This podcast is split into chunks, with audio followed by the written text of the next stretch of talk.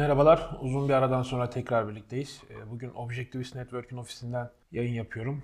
Objectivist Network'ün ofisi deyince sanki farklı bir şey gibi algılandı ama bu da bizim bir girişimimiz. Benim de e, kurucularından olduğum bir girişim ve bundan sonra farklı yayınlarla, farklı içeriklerle Objectivist Network kanalında olacağım. Bunun için e, aşağı link bırakayım.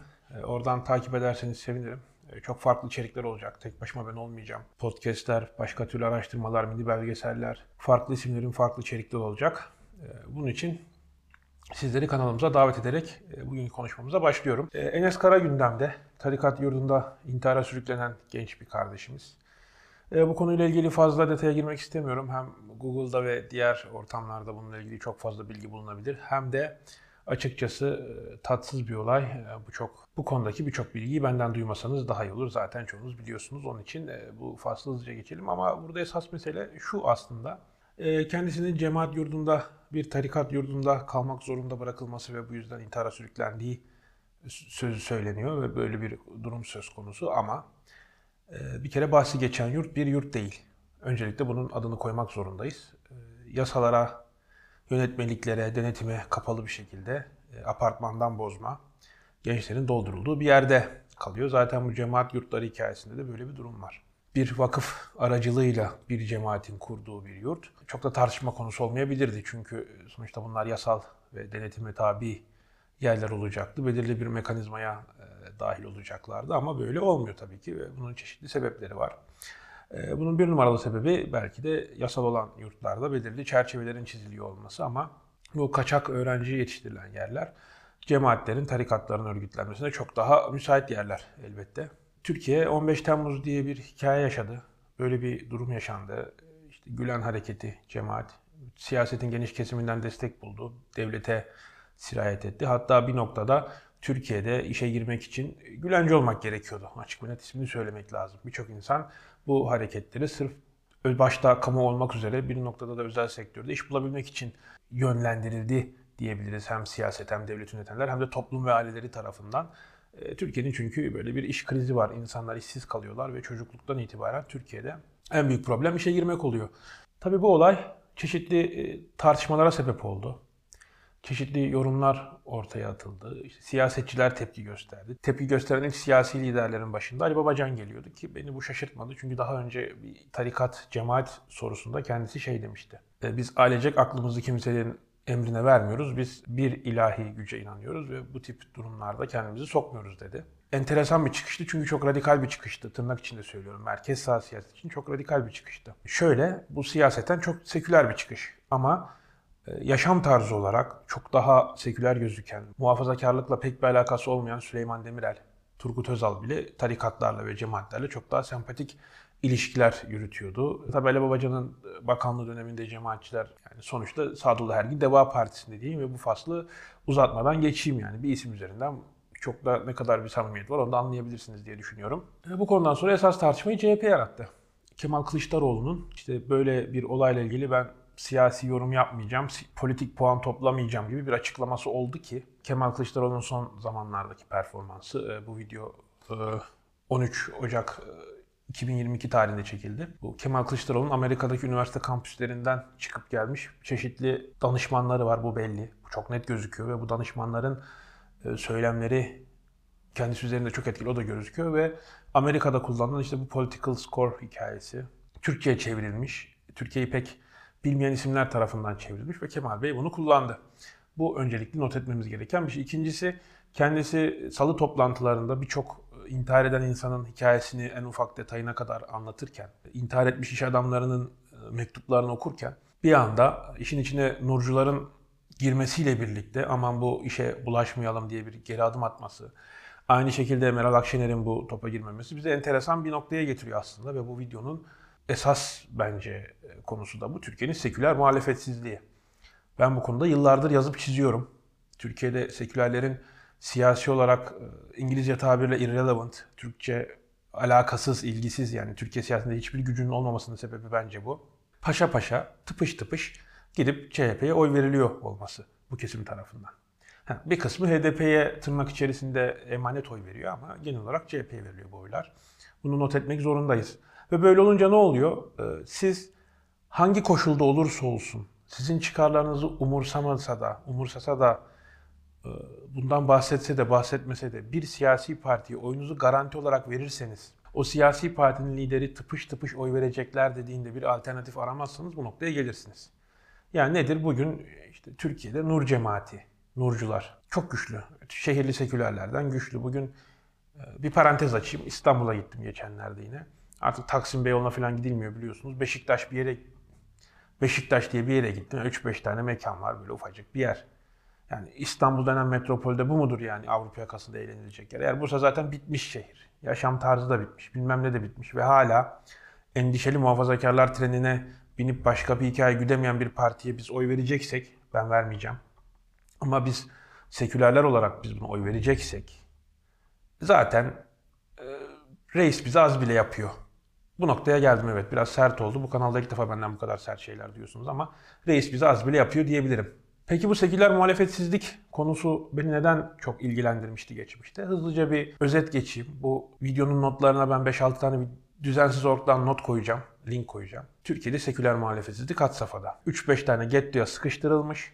Daha sonra da o gettoları kendilerini o gettolara sıkıştıranların neden açmadığı için sürekli azar işiten, aman endişeli muhafazakarlar şöyle olacak, endişeli muhafazakarlar böyle olacak.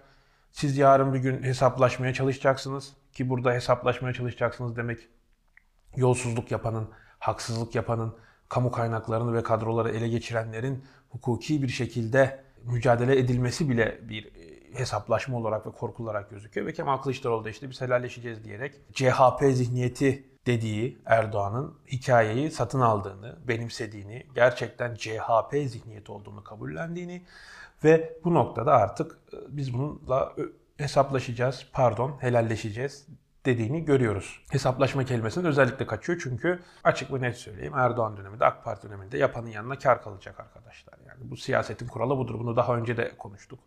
Deva ve Gelecek Partisi'nin muhalefetteki sigorta rolünün bu olduğundan da bahsetmiştim ben. Onların dahil olduğu bir e, siyasi iktidarda AK Parti'ne bile hesaplaşamazsınız. 2 artı 2 eşittir 4. Böylesi daha iyi de olabilir. Şimdi dönelim seküler muhalefetsizliğe. Bu benim neden dikkatimi çekti? Gezi olaylarından sonra Türkiye'de bir e, yurt dışına gitme furyası başladı. İnsanlar ben yurt dışına gitmek istiyorum. Ben yurt dışında yaşamak istiyorum. Neden böyle? Çünkü siyasete temsil edilmiyorlar. Edilmediler. Edilmeyecekler de. E biz bunu bugün gördük ya. Bu son bir haftada yaşadıklarımız bu endişeli muhafazakarlar söylemiyle birlikte üzerine bu e, Enes Kara'nın kaybıyla gelen tartışma ve CHP'nin bu konuyu örtbas etme çabası Kemal Kılıçdaroğlu'nun özellikle bize şunu gösterdi. Ya bizim hassasiyetlerimiz evet bizim o geziden sonra irrasyonel olarak oluşturduğumuz algı, irrasyonel olarak e, başlayan o işte burası artık bizim ülkemiz değilmiş. Çünkü gerçekten PKK'dan Gülencilere kadar herkesle masaya oturmuş bir devlet. Şehirli sekülerlerin taleplerini umurumuzda değilsiniz biz sizi döve döve adam edeceğiz diyerek silip attı bir noktada. Ya bu, bu da bir şok yaşattı. Daha sonra bu yurt dışına gitme talep olarak kendisini gösterdi. Daha sonra benim çok enteresan bulduğum bir mekanik ortaya çıktı. Şimdi iyi kötü Türkiye'de yaşıyoruz. İyi kötü Türkiye'de yaşayan bir miktar insan. Az da değil bu insanların sayısı ama çoğunlukta değiller tabii. Fena geliri yok. Yazılımcılar uluslararası standartlarda para kazanabiliyor. Yurt dışına proje yapanlar var, iş yapanlar var vesaire vesaire. Yani belirli ceplerde benim o belki de huzur gettolarda diye açıkladığım işte Beşiktaş'taki 3-5 mekan, Ankara'daki 3-5 semt, evlerimiz, sosyal çevrelerimiz belirli gettolarda bizim var olabileceğimiz alanlar hala yaşayabiliyoruz. Ve ben onu söylediğim zaman özellikle genç arkadaşlar beni Erdoğancı olmakla, reisçi olmakla, ülkücü olmakla filan suçluyorlar. İlk başta bu bana çok garip geldi. Dedim ki ya hani ortada bir realite var arkadaşlar. Belirli bir ekonomik standartınız varsa bir köşede kamudan bir şey beklemeden yani evet ben X, Y, Z tarikatına üye değilim. İşte Rize, Trabzon, Bayburt, Gümüşhaneli değilim. Benim bu devlette bir yere gelmem mümkün değil. Ben bu hemşeri ve tarikat ağlarını reddediyorum ama bir kenarda. Çünkü ben bu yaştan sonra Almanya'ya gitsem de Amerika'ya gitsem de devlette falan bir yere gelemeyeceğim. Kamuyla pek bir işim olmayacak. Burada da olmasın. Türkiye'de bir azınlık gibi yaşayabileyim noktasına e, gelebilirsiniz ve bu bir tercih olabilir. Ama o insanların e, yurt dışına gitme söylemi, ben yurt dışına gideceğim, Türkiye'de yaşanmaz söylemi onların aslında e, bu siyasetsizliğin ortasında bir siyasi aktivizmi gibi geliyor bana. Şimdi bunun altını çizmek gerekiyor ve biz o insanların ellerinde kalan, o gençlerin ellerinde kalan son siyasi aktivizm şansını ellerinden alıyoruz bunu diyerek aslında. Çünkü onlar da yani bunu bir siyasetsizliğe tepki olarak dile getiriyorlar. Bunu fark ettim bir noktadan sonra ve hak verdim. Yani Türkiye'de şehirli seküler gençler ne kadar? Tersten söyleyeyim. Türkiye'de muhafazakar Kürtler ne kadar bir seçmen? Kaç milyon insanlar? Bu insanları birinci hedefi olarak gören iki siyasi parti kuruldu ama şehirli sekülerler kimsenin umurunda değil. Öyle olunca da bu tip tepkiler ortaya çıkıyor. Normal. İrrasyonel kavramında bunun için kullanmıştım ama artık görüyorum ki çok rasyonel bir şey. E peki e, iktidarın yeni ortakları olacağı görülen İyi Parti ve CHP neden bu konuda böyle e, davrandı? Birincisi siyasi hiçbir gücü olmayan. Yani siz siyasi hiçbir güç yok derken şöyle bir şeyden bahsediyorum. Tweet atacak, hashtag paylaşacak. Evet, e sonra oy verdiği parti değişecek mi? Bir kitle düşünün. Bu kitlenin oy verdiği parti değişmiyor. Oy verdiği parti ciddiye almıyor bu kitleyi. Böyle bir şey olduğu zaman o elbette ciddiye almayacak. Şimdi bunu Kemal Kılıçdaroğlu iktidar olmaya çalışan bir kitle partisinin genel başkanı olmuş vaziyette. Şimdi son zamanlarda ben açıkça söyleyeyim. Benim 3-4 gündür Twitter'da gördüm insanlar Baykal CHP'si istiyor artık. Ee, Baykal CHP'si de saçma sapan bir yapıydı. O ayrı bir şey ama benim yıllardır yazıp çizdiğim, dile getirdiğim sekülerlerin azınlık siyaseti yapmayı öğrenmesi ve bu minvalde örgütlenmesi gerekliliği gün gibi açığa çıkmış vaziyette. Ee, bu nasıl olacak? Biraz bundan bahsederek bitireyim. Belki bu konuda e, yeterince ilgili insan olursa, video izlenirse, e, konuşmak isteyen olursa bir ofisimizde yine bir etkinlik yapabiliriz, bir sohbet yapabiliriz, tartışabiliriz bunu gençlerle özellikle. Kendisini şehirli seküler gören gençlerle özellikle bunu tartışabiliriz. Bu parantezi de kapatıp söyleyeyim. Bu nasıl olacak? Öncelikle se- şehirli sekülerler, dünyada bu pek yoktur. Ben pek bulamadım örneğini. Belki siz bir örneğini biliyorsanız yorum olarak falan yazabilirsiniz. Yaşam tarzı temelli, yaşam tarzı temelli azınlık olduklarını bu ülkede kabul edecekler. Yani absürt bir tweet vardı. Ee, Erzurum'da diş fırçaladığım için adım masona çıktı ve tepki gördüm gibi bir şeyler söylüyor o tweette. Ee, Türkiye'nin böyle bir ülke olduğunu ve bu toplumda böyle bir noktada olduğumuzu bizim kabul etmemiz lazım. Yani e Ankara'nın bir ilçesi, tamam İstanbul'un bir ilçesi, İzmir'in bir ilçesi, Adana'nın bir ilçesi, Antep'in bir ilçesi belki, pek zannetmiyorum Antep'te öyle bir şey olabileceğini. Antalya'nın sahil kıyıları. Geçen bir Amerikalı e, akademisyen Türkiye'de yaşayan, onun da bir barda denk geldik, bira içerken sohbet ettik filan. Ya adam şey dedi, Antalya'ya gidiyorsun dedi, 500 metre içeri gidiyorsun, başka bir dünya var dedi mesela. Oralar da öyle. Yani günün sonunda böyle bir azınlık olduğumuzu bir kabul edeceğiz. Bu bir net. Yok işte bu Cumhuriyeti kuran Atatürk kurucular, Atatürk ilke ve inkılapları bilmem ne. Yani Atatürk çıkmış zamanında 100 yıl önce 100 yıl önce Atatürk çıkmış bu ülke şeyhler, müritler, mensuplar ülkesi olamaz demiş. E, bugün aynısını söyleyecek parti yok. Atatürk'ün kurduğu parti söyleyemiyor bunu. Memleket Partisi söylüyorsa söylüyordur. E, Memleket Partisi'ne hanginiz oy vereceksiniz? Oyumuz boşa gidecek diyeceksiniz. Erdoğan gitsin o ayrı bir şey. Erdoğan yine başkanlık seçiminde verin. Erdoğan'ın karşısındaki adama ama bir siyasi irade gösterin. Deyin ki benim hassasiyetlerimi umursamayan partiye benden oy yok. Tipe ver. Ya ben liberteryan bir insanım anlatmama gerek yok. Yani ben bile bazen diyorum yaşam tarzı kaygım çok artarsa ben tipe oy verebilirim. Ahmet Çık gibi bir isim benim oy kullandığım bölgeden aday olursa ben tipe oy verebilirim. Yani benim gibi bir insanın Türkiye İşçi Partisi'ne oy vermeyi düşünmesi bunu bir düşünün. Yani beni tanıyan insanlar izliyorsa bunu bir düşünsün. Yani bu noktaya gelmek enteresan bir şey. Ama e, benim yaşam tarzı kaynaklı çok ciddi e, çekincelerim var. Bunun için bunu düşünüyorum. Şunu söylemeye çalışıyorum. Yani ben tipi oy vermeyi düşünebilecek, tipi bir seçenek olarak görebilecek noktaya geldiysem Türkiye'de bazı şeylerin gerçekten değişmesi gerekiyor. Ve e, şehirli sekülerlerin de azınlık olduğunu kabul etmesi gerekiyor. Herhangi bir kitle partisinin kendi hassasiyetlerini ciddiye almayacağını bilmesi gerekiyor. Kendi siyasetini organize etmesi gerekiyor ve pazarlık masasına öyle oturması gerekiyor. %5 oy alan, %3 oy alan, %7 oy alan bir parti olsa, umudum yok bu arada bizim yani öyle şeyler beceremeyiz o ayrı bir şey de. Böyle bir parti olsa ve dese ki arkadaşlar biz yaşam tarzı temelli bir partiyiz.